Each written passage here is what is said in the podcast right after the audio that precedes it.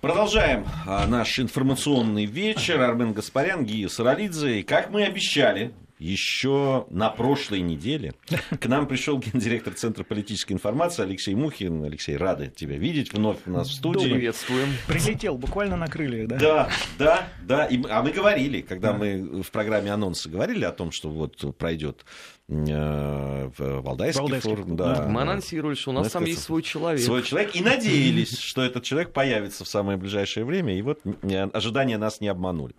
Э, Алексей, э, по поводу того, э, многие из наших слушателей, ну, мы сами по профессии, конечно, следили за тем, что показывали отчеты, прямые трансляции, пресс-конференции, общение, вопросы, ответы на эти вопросы. Но все-таки интересно вообще, что происходило на Валдайском форуме. Ведь это важный такой тоже индикатор, потому что собираются люди, которые многое знают, которые многое э, чувствуют иногда даже, а не только знают, предугадывают. Вот сама атмосфера и что там интересного происходило? Знаете, настолько высокий уровень интеллектуального, интеллектуального присутствия там, что многие даже опытные чиновники и представители власти теряются, это видно. Начинают нервничать. Но вот на самом деле в этот раз а, идеальной была организация. В этот раз а, идеальный был подбор экспертов. Экспертов было одна треть россияне, две трети иностранцы, ну, как водится, потому что все таки Валдайский клуб – это классический think tank, он работает не только вот это три дня в году, он работает постоянно, он ведет громадную работу на Востоке, на Западе, освещает громадное количество проблем, вытаскивает сюда, в Москву, очень интересных э, спикеров, очень статусных спикеров. Вот. И, но вот эти 3-4 дня – это э, концентрат, концентра, концентрация усилий. Квинтэссенция, да, это отчет о проделанной работе, это очень интересные встречи, всегда на самом высоком уровне. Понятно, что спикеры, которые приходят на Валдайский клуб, это самый, что называется, что, что не есть политический истеблишмент, причем в его топовом выражении.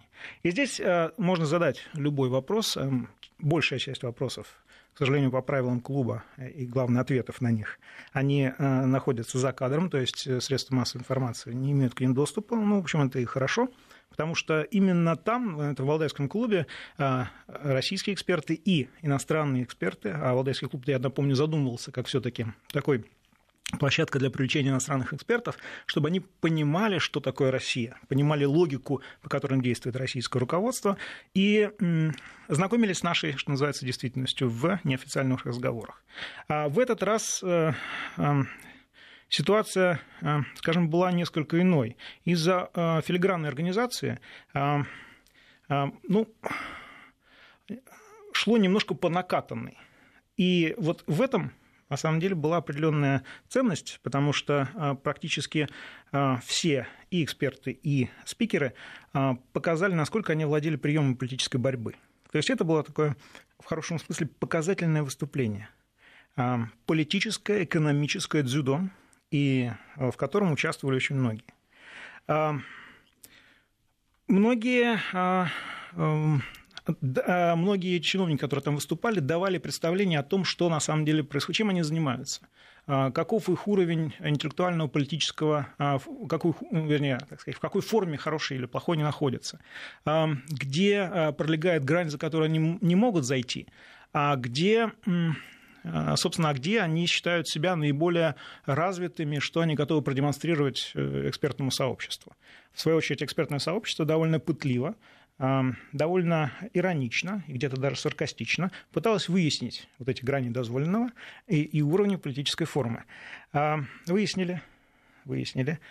Мне кажется, на самом деле, что, а, судя по тому состоянию а, экспертов, психологическому, прежде всего, состоянию, интеллектуальному состоянию, год от года Россия а, и а, то, что происходит в политической и экономической системе, а, все больше и больше конкурентоспособно и в экспертном, и в другом смысле по отношению к нашим западным, восточным партнерам.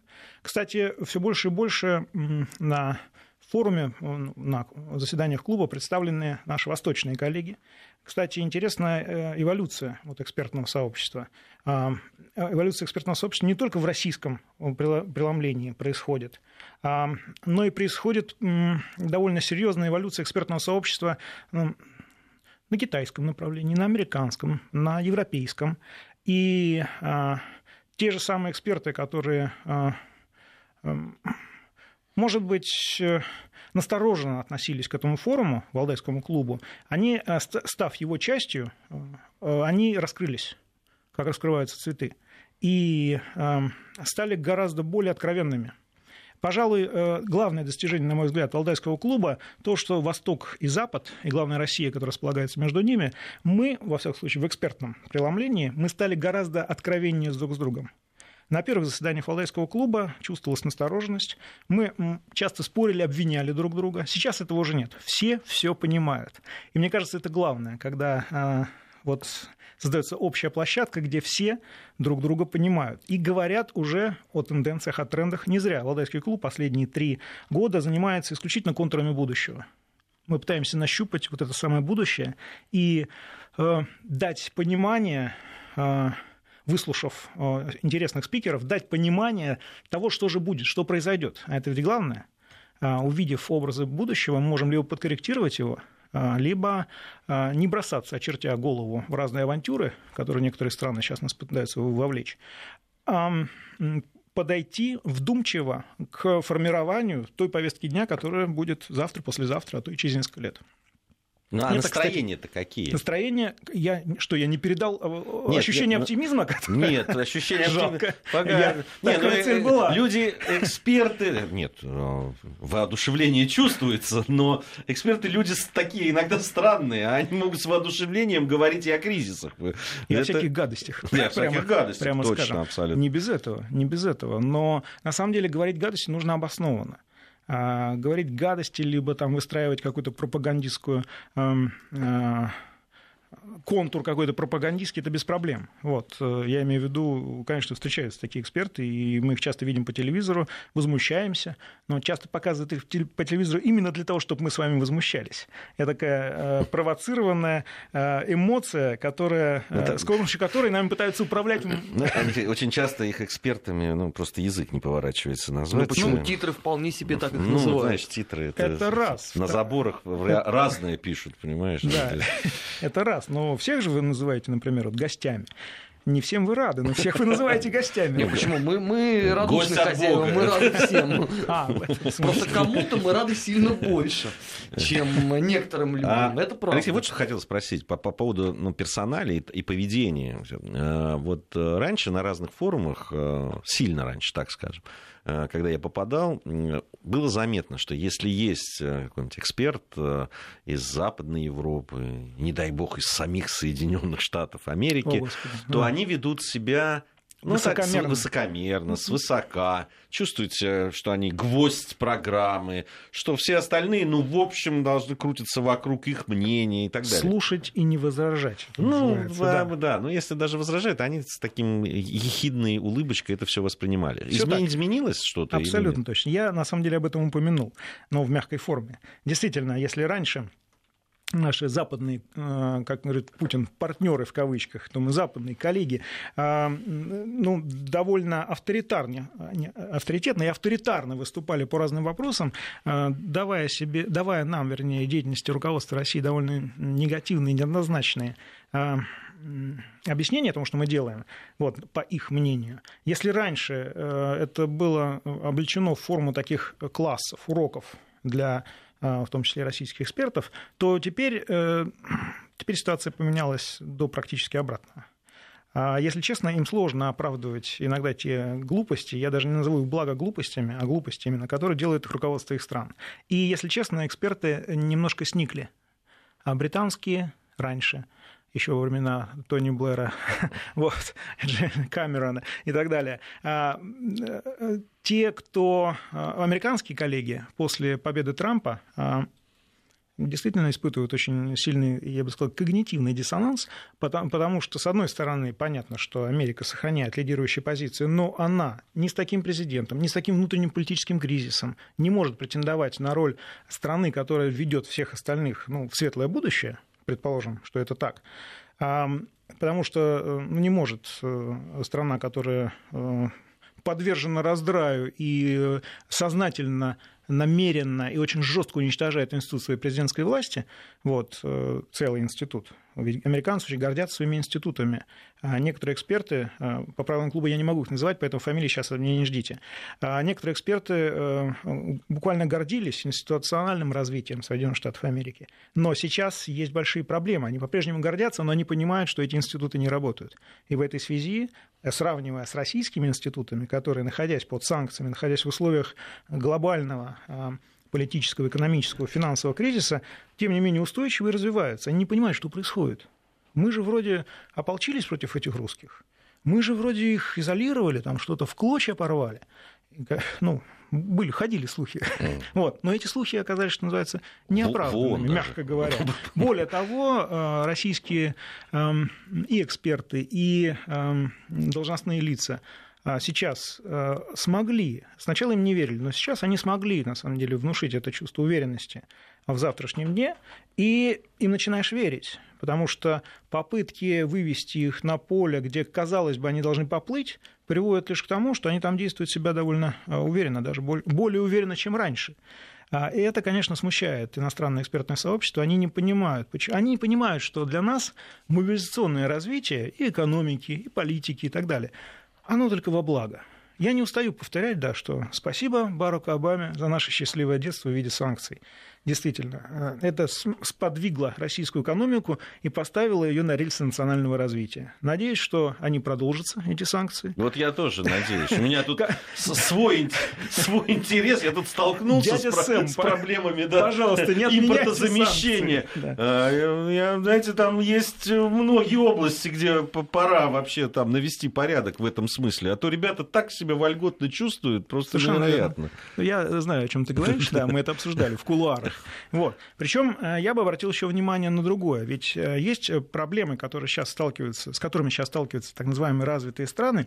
Они иногда даже более серьезные, губительные для их национальных экономик, чем проблемы, с которыми сталкиваются развивающиеся страны. Что я имею в виду? Первое во-первых, засилие дешевых товаров из того же Китая, оно приводит не только к деградации национальной промышленности, о чем говорил Дональд Трамп, и, собственно, с чем он пришел на пост президента, а оно ведет и к тому, что, э, ну, во-первых, увеличивается а, количество экономически пассивного населения. Это не только пенсионеры, это еще и люди, которые живут на пособие, причем совершенно спокойно это делают. То есть, если ты эмитент, страна-эмитент, ты достаточно много тратишь, э, много выпускаешь денег, ты их спокойно тратишь, ты всегда знаешь, что у тебя есть вроде бы стабильность стабильность.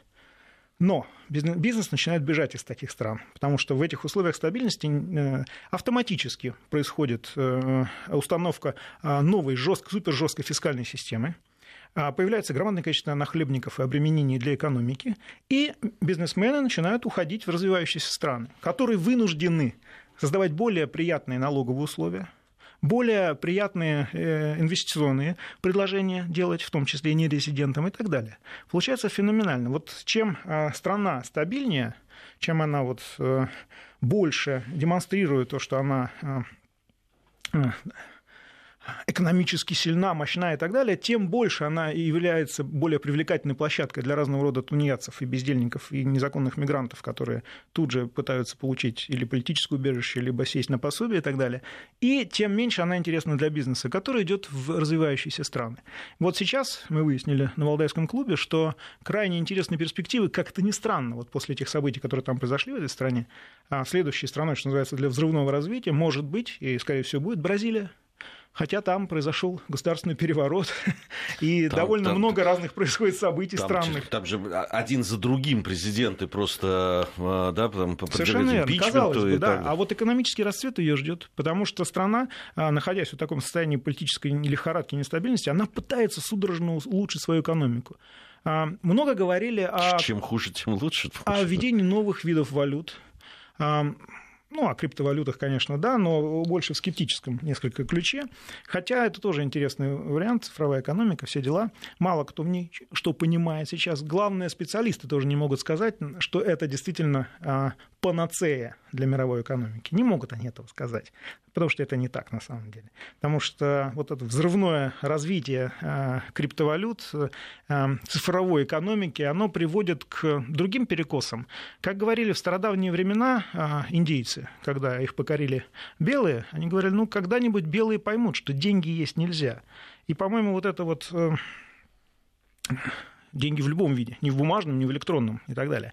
А, мне кажется, что вот эта а, сермяжная правда, ее нужно написать а, хорошими большими буквами, чтобы всем было видно, на зданиях правительств многих стран.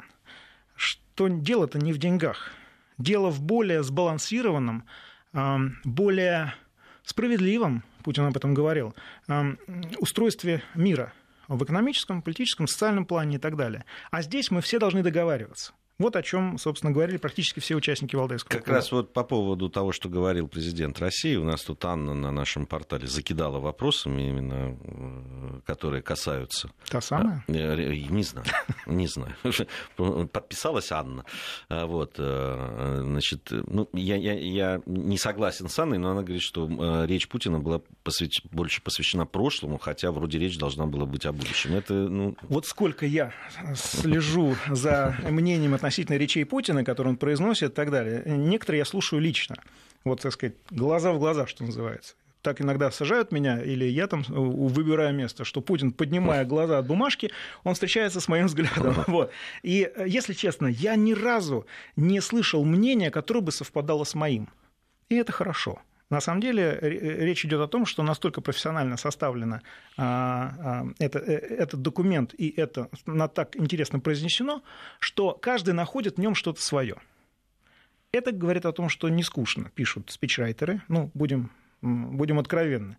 Основу базу речи пишут спичрайтеры. Я знаю нескольких очень-очень умные ребята, но э, Путин всегда обрабатывает свои речи сам, редактирует их сам. Иногда эта редакция очень глубока. Я признаюсь вам, в начале нулевых годов, не в начале, а в середине нулевых годов я тоже писал речь для Владимира Владимировича. А, и он ее произнес. Что-то я узнал, что-то я не узнал совершенно. я не скажу, где это было, когда и так далее. Вот, но, но было дело. Но это нормальная а, творческая а, подача информации. Так вот, а, речь Владимира Путина в этот раз, на мой взгляд, на мой взгляд, подчеркну, она и не была агрессивной, она была, это была совершенно сбалансированная информационная атака на наших западных партнеров, которые не исполняют свои обязательства, хотя берут их на себя. Это была сначала США, все было высказано. Э, Причем не в, не в эмоциональном ключе, а совершенно спокойном, с фактами, что называется, ссылками и так далее. Затем досталось европейским партнерам, которые сначала допустили государственный переворот на Украине, а потом а, всячески подталкивали Украину в том, чтобы она не исполняла Минские соглашения. А, досталось всем, всем сестрам досталось по серьгам. И на самом деле вот э, это выступление, оно, собственно, и несло такой месседж. Это не была атака это не была там, Мюнхенская речь 2, я не согласен. Нельзя сравнивать речи, потому что это были совершенно другие условия, когда произносился Мюнхен в феврале 2007 года. Это была совершенно другая аудитория, и Путин там а, выступил довольно эмоционально. Здесь же эмоций было ноль.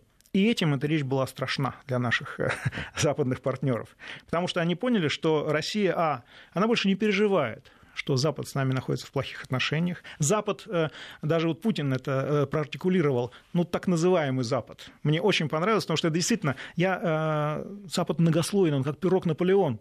А, там громадное количество людей, которые с нами симпатизируют, которые переживают за то, что происходит между вот западными странами некоторыми и Россией так называемый Запад – это хороший политологический термин, который бы надо употреблять. Потому что у многих на так называемом Западе уже ком в горле и уже кость в горле от э, того, как э, некоторые страны прежде всего Великобритания и США пытаются вести себя с Россией. Потому что они прекрасно понимают, что эта система отношений будущего не имеет. Более того, она в первую очередь отражается на экономиках и политических системах самих стран-агрессоров. Настоящих агрессоров. Не Россия, которую обвинили в том, что она агрессор, и не привели, кстати, э, фактов э, этой самой агрессии, а наоборот, эти страны своим поведением а, а, девальвируют свое собственное значение геополитическое, но при этом требуют себе внимания к геополитическим фигурам. Вот такая, такой диссонанс, он приводит к очень печальным последствиям, потому что а, ну, политики в таких э, условиях, они в таком политическом смысле заболевают. Они начинают э, э, удаляться от реальности, и это страшно. К счастью, многие эксперты вот, с западных стран, из России, из, особенно с Востока, там ребята вообще поспокойнее, они это чувствуют, они это ощущают. И мне кажется, что чем больше руководство стран самых разных будет э, слушать экспертов, тем э, более спокойные, более взвешенные будут отношения между нами. А э, будут их слушать? Здесь же важный вопрос именно в этом, потому вот. что вот э, речь Путина последняя на Валдай и речь э, и выступление Лаврова и то, и другое, по сути, проигнорировано европейскими и американскими средствами массовой информации. Так, ну, давай полголоса, где что-то сказали, вроде как выступили. Путин и Лавров политики, а не эксперты. Нет, я имею в виду, что эксперты, которые это послушали, да, они же являются опинион-мейкерами тоже у себя в странах. Совершенно Их-то будут слушать как людей, которые вот пообщались, задавали вопросы, являются носителями полезной информации. Помнишь фильм «Бриллиантовая рука»? Да. Они будут брать, отключим газ. Вот. Не будут слушать, им же хуже, в конце концов. Вот это, кстати, вторая, а, второй тезис Владимира Путина, который прозвучал между строк, произнесенный, главное, в комментариях, которые он давал, отвечая на вопросы. Но на самом деле, да, действительно, а, мы, мы раньше переживали, руководство страны, там, общество, ну как же так? Без западных игрушек, без западных гаджетов, там, без вот этого всего вот этого всего импортного. У нас же рефлексы работают, да, дефицит, страшное слово высветилось в нашем мозгу, а его не, произо... не произошло, не происходит и не будет происходить по одной простой причине. Россия – часть мировой экономики, и никуда она не денется из нее. Это все равно, что, знаете, человек, который решил, все, не буду пользоваться правой рукой. Ну вот она висит, она, я ей не пользуюсь. Ну и что человек это из себя представляет? Вот мировая экономика без России, что она из себя представляет?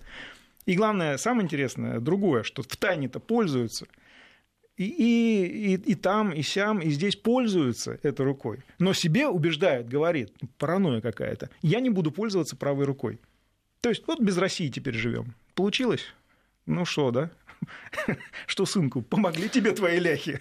Не, не помогли. еще что-то получилось, потому что сегодня Госдепартамент сделал заявление о том, что выстраивание отношений между Москвой и Вашингтоном должна заниматься непосредственно Москва. Вот, вот сегодняшнее вот, заявление, вот, вот новости, мы, да. мы с вами как раз перейдем уже от э, Валдайского форума, мы перейдем уже к тем событиям, которые происход... произошли и происходят. Э, у нас новости. Недельный отчет. Подводим итоги. Анализируем главные события. Продолжаем подводить итоги недели вместе с Алексеем Мухиным, генеральным директором Центра политической информации. Итак, давайте к тем Заявлением Госдепа. Заявлением, да. Ну, мы, наверное, будем возвращаться к тому, что услышали на Валдай, потому что очень многие э, вещи, о которых там говорилось, они напрямую э, связаны с происходящим в мире. Ну, во-первых, э, да, там несколько заявлений было по поводу вот этого удивительного заявления, о котором Армен сказал. Потом там были много разговоров вокруг того, что НАТО не способна к быстрому развертыванию, особенно это касается стран э, Прибалтики. Это и... написано в кла- крайне замечательном, крайне удивительном отчете одного э, экспертного фонда, который, собственно, выяснил, что около 50, а то 60, где-то даже до 70 процентов натовских войск, его инфраструктуры и так далее просто не готовы к военным действиям. Внимание, вопрос.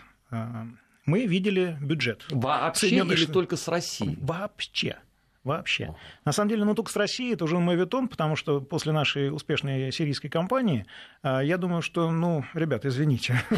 Не, ну они, видишь, НАТО все равно в своем ответе на вот это... Не, нет, они на, возбудились, на они очень возбудились после сирийской они кампании. Сказали, что... Да. Нет, они вообще сказали, что там же есть, что Россия будет уничтожена за 10 или за 12 дней в случае такого широкомасштабного военного. Я дико извиняюсь, чем? Чем воевать-то ну, будете? Это вот они я... уточняли, они только дни, которые нам остались.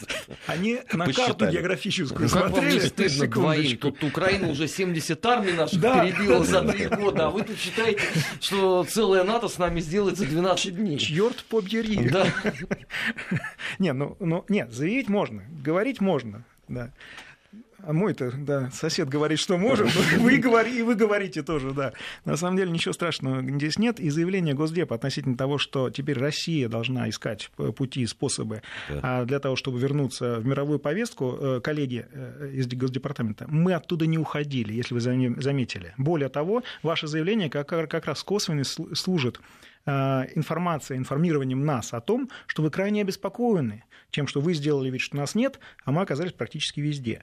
Вот, поэтому я думаю, что э, логика наших коллег, она укладывается в один интересный российский анекдот. Сын приходит к отцу, говорит, пап, я хочу жениться. Он говорит, слушай, извинись. Он говорит, за что, пап? Извинись, сейчас же извинись. Он говорит, за пап, за что? Извинись ну, извини, вот сейчас ты готов. Когда ты готов извиняться ни за что просто, ты действительно готов вот э, к э, странной логике участия в геополитических процессах по западным моделям.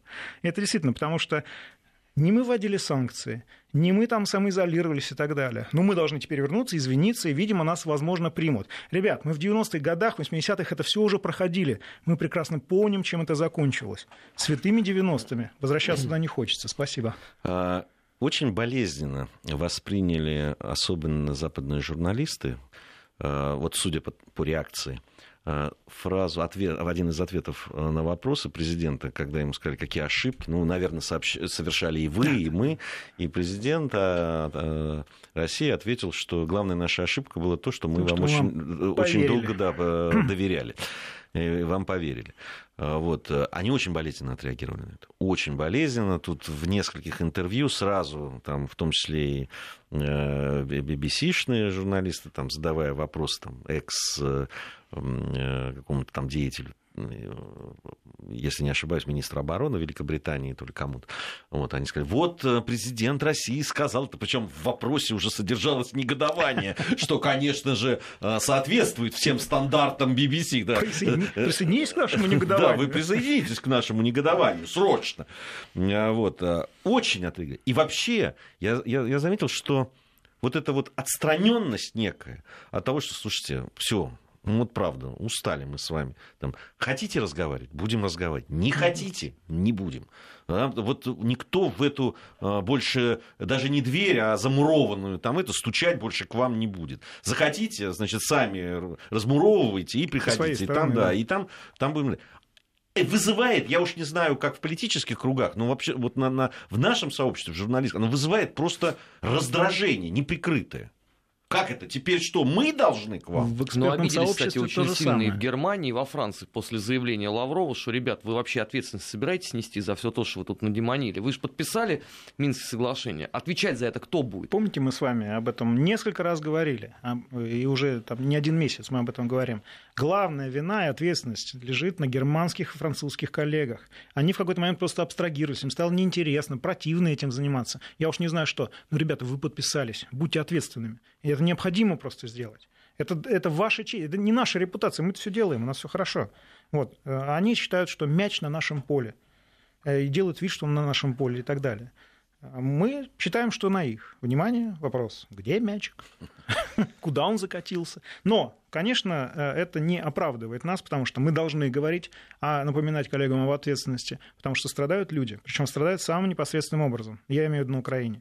И от этого никуда не деться. Кстати, вопрос. На, на Валдае практически не говорили об Украине. Ни на одной из панелей, ни на одной из встреч и так далее. Надоела тема. Но ее нужно было, конечно, затронуть, и в общении с Путиным ее затронули.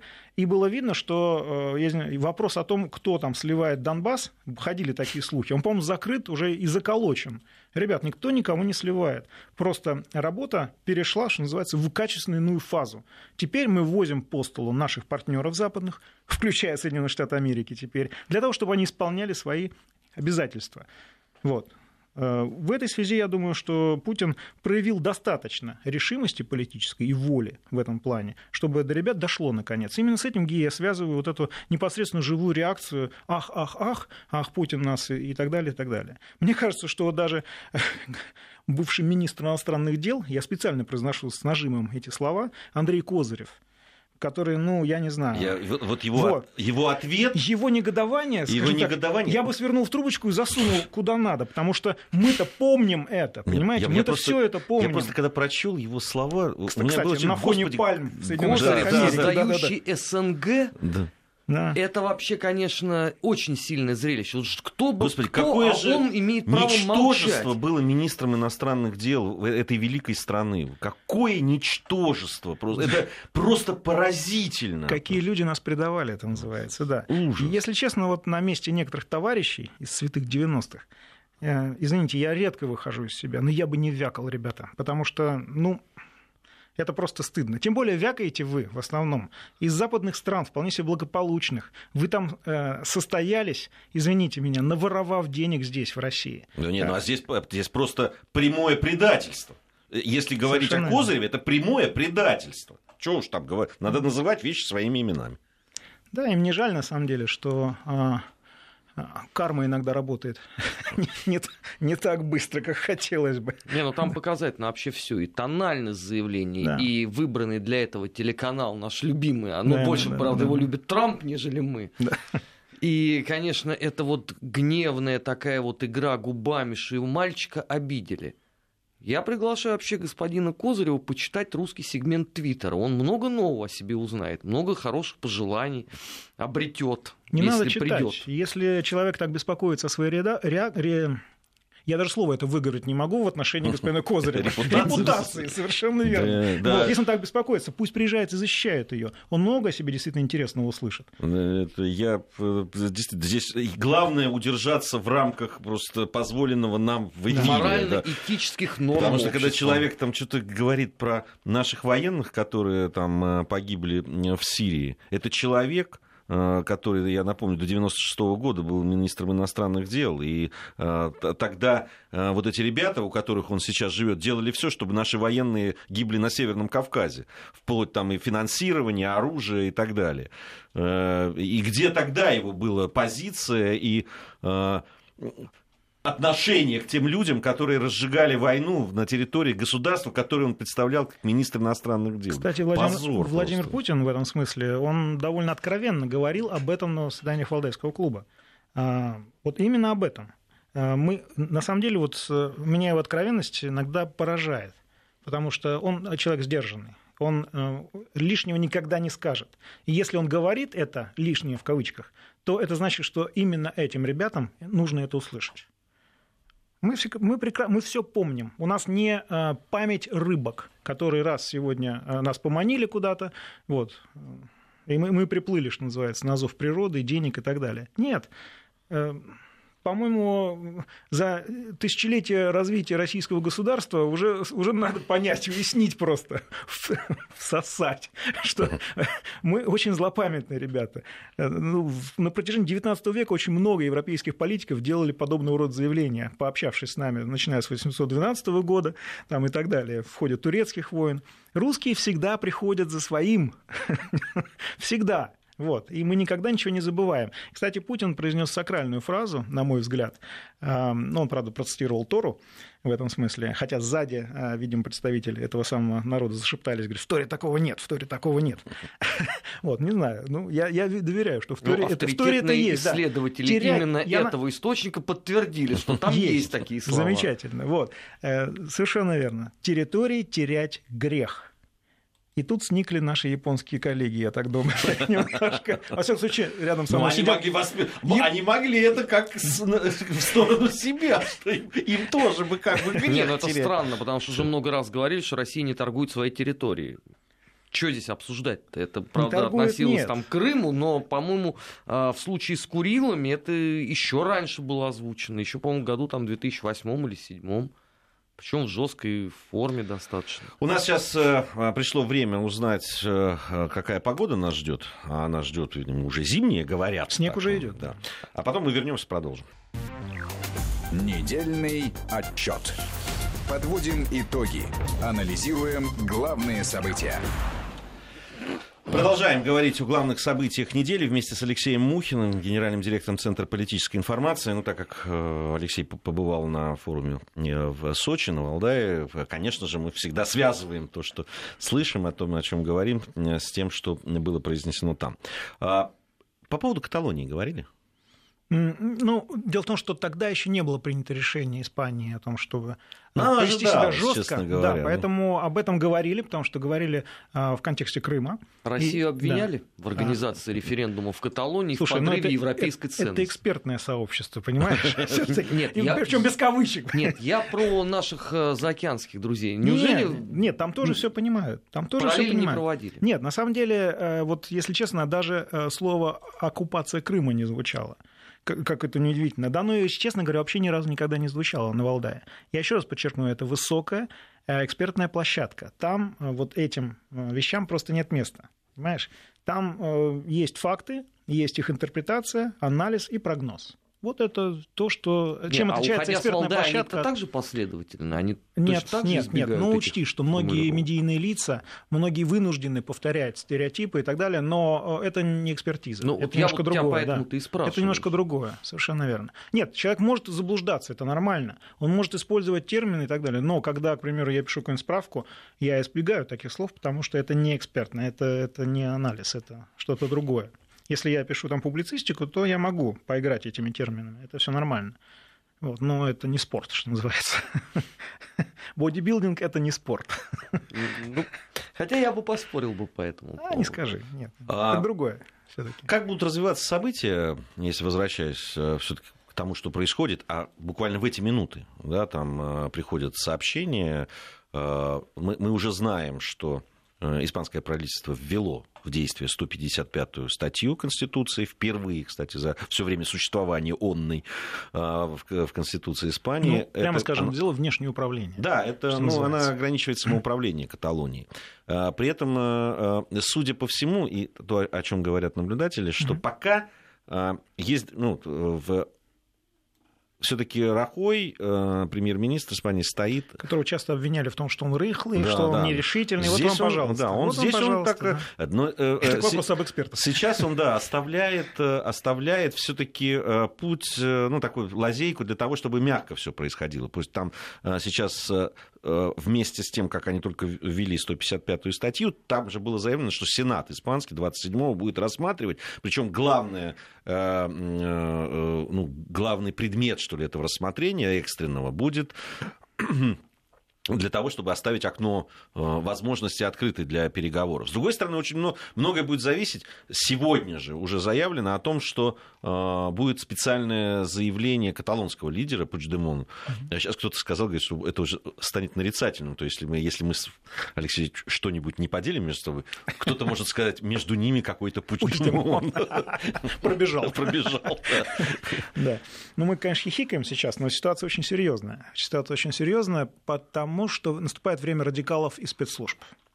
Вот сейчас по тому, а, по той батальной картине, которая перед нами вырисовывается, это уже очевидно. И э, насколько каталонский радикализм готов а, а, формализовать свои действия, направить их э, в виде даже партизанской войны, не побоюсь этого слова, на то, чтобы отделить Каталонию искусственным образом от всей остальной Испании, это большой вопрос. Это большой вопрос, потому что пока, насколько вот я знаю, э, читал новостные ленты, ну, вышли мы на балкон, ну, потрясли мы флагами. Вы кофе еще пойдите попейте за свободную Каталонию, и полностью будет соответствовать всем европейским стандартам борьбы с терроризмом в этой связи. Вот. Но дальше что? Дальше что? Каталония, принято считать, что Каталония – это промышленный центр э, Испании. Это так и есть. Там еще есть несколько э, центров разных, но промышленный центр Испании – это Каталония. Но вытащи Каталонию из Испании, будет ли она промышленным центром, а, отдельной как бы, стоящей страной? Я очень сильно сомневаюсь. Эксперты говорят о том, что потери в таких случаях промышленности составят 30 там, и далее процентов. Ну, а, а, Алексей, ну недаром же сбежали Совершенно. все там банки самые крупные. Они сбежали. Там, Они страховые сбежали. компании там, и так далее. Просто раз, сразу раз и перенесли. То есть сфера услуг, ребят, то, что вы сейчас сказали. Это сфера услуг сбежала. Она, она как сбежала, завтра она вернется. Она никуда не денется в этой связи. Промышленные предприятия, Не, пардон, вернётся перевести это, извини. Да, это, но- это да, это это- никуда не деться от этого. Но Они вернутся, на- а, потеря все-таки, да, там... с- Потери есть, уже потери есть, но политические, реш- политические решения всегда имеют финансовые последствия. Вот нашим коллегам из Госдепа надо об этом знать бы, хорошо бы. Это хорошо, что ты печатаешь деньги там и так далее, но даже уже ФРС оно уже, уже там испытывает определенные эм, проблемы с тем, чтобы печатать, будем печатать, не будем А вы печатать. знаете, да, у них долг достиг 666 Да, да, да, там, да. миллиардов. Ми- Это дефицит бюджета, не Да, долг, дефицит да, бюджета. да, Долг еще больше, там, Да. триллион. да. Внешне там 20 триллионов Да. уже Да. превышает. Ну, мне уже, честно говоря, уже я совершенно уже абстрагировался от этого, потому что это, это уже абсурд просто. Здесь цифра просто красивая. Да, цифра очень красивая, но она очень показательная, да, особенно когда они где-то в одном из, Теха... э, из э, не Техас, какой-то штат, они там храм сатаны сделали с, э, со статуей, со всеми делами. Просто красавцы, просто красавцы. Не, ну, хорошо, ладно. А, возвращаясь к нашим э, сивильским делам, что называется, мадридским, э, мадридскому двору. Но нет, наблюдать за этим, возможно, интересно, потому что та же болезнь, что поразила Украину в радикальной форме, в легкой форме поразила Испанию. И это говорит о том, что вот тот европейская модель бизнес, э, бизнес а, европейская модель политики, которую они применили и там, и там, она порочная. Нужно менять модель. Как говорил наш Жванецкий, э, консерваторию нужно исправлять, там что-нибудь нужно поправить. Э, Я думаю, что если европейцы не отреагируют на это должным образом, если не изменят модель поведения прежде всего, не станут включать э, в том числе и Россию в европейский контекст, потому что нужно пользоваться, организм нужен, должен использовать все члены, которые у него есть, для того, чтобы он жил полноценной жизнью, то эта ситуация продолжится. Это не угроза, дорогие коллеги. Это можно, конечно, Так там Бельгия списать. на очереди уже с Совершенно референдумом. Ну, Северная Ит- Италия, как я уже, говорил, про- уже все уже собираются проводить. Как я говорил, Два Северная региона, Италия, да. если вы помните, да, я делал прогноз, что это будет не какая-нибудь там страна, а это будет Италия. И злые что- языки поговаривают, что в Баварии люди оживились, глядя на это на все. Ну вот я спрашивал немцев, баварцев, в том числе, они поржали, честно скажу, над этим, потому что ну, там несколько другое. Немцы очень прагматичны, они считают денежки. И если это революция, то значит это выгодно просто немецкому бизнесу. Я, я посмотрел на реакцию вот в Каталонии. У меня ощущение, они, конечно, не немцы, но денежку тоже считают. Вот, и на это они и сначала, всё- они сначала так это все эмоционально Война восприняли. дорогое, Раз, да, а тут ну, как-то, да и вообще, Ну да. там же убить могут. Вот. Там же, там же приехали злые полицейские, как говорят, из Андалузии. Да, вот. да, да. И, значит, наваляли. Вот. И это больно. Это нехорошо как-то вообще. Ну чё, грубо блин, себя да? ведут. Да. Мы-то тут у нас праздник, а вы тут со своими... э, Праздник непослушания, да, а, вы с своими дубинками. да. Дубинками. Это Нехорошо. Ну, расчет, конечно, идет на то, что возобладает прагматизм. Каталонцы очень практичные люди. И я думаю, что там, ну, ну, Испанию можно понять, Мадрид можно понять. С Пучдемоном они больше, как говорится, не сядут вместе за стол переговоров. Вот. Но эм, тут же объявили они о э, новых выборах. Да, Но выборы. выборы, конечно, э, выборы это формальность, потому что, судя по настроению каталонцев, победят те же самые, что называется. Но для Испании это способ сохранить лицо. Ну ладно, вы выбрали, окей, хорошо, ладно, будем переговариваться. То есть, в принципе, если Каталония отделается просто выборами, то будет неплохо. Но тут еще важно будет, что произойдет с этим. Они же двух там уже присадили персонажей. да. понимаешь? Вот Дальше что с Пучдемоном тем же будет. А, вот. Потому что они все-таки говорят, Ты да, на Ростов сейчас давайте. намекаешь? Ну, не знаю, куда он, с этим куда он соберется, в Ростов или в какой А вот другой посмотрим. прекрасный город. А вот да. мы посмотрим, Вот да, Куда кто поедет, за этим всем стоял. Да, там и, там и, там и, там и Да. будут лужки. Да, да, Тогда. все верно. А здесь э, это тоже от этого очень много будет зависеть, насколько э, э, да, ведь Пучдемону сейчас светит лет 30. И, ну, если по вот, действующему законодательству, если будут применять те статьи, которые ему сейчас вменяют. А там э, и госпереворот, и там и все такое. Вы заметили, кстати, как охотно эта модель пошла по миру, что называется. В Йемене то же самое, в- Украине то же самое. Здесь теперь, кстати, на Украине тоже очередной путь, очередной э, Майдан. Ну, пока он смешной, конечно, но тем не менее.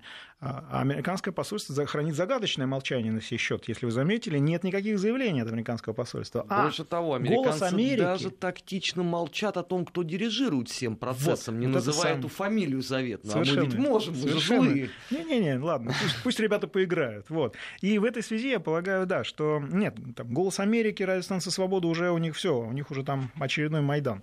Вот, поэтому я думаю, что э, им придется такие решать эту проблему. И я имею в виду проблему смены модели поведения.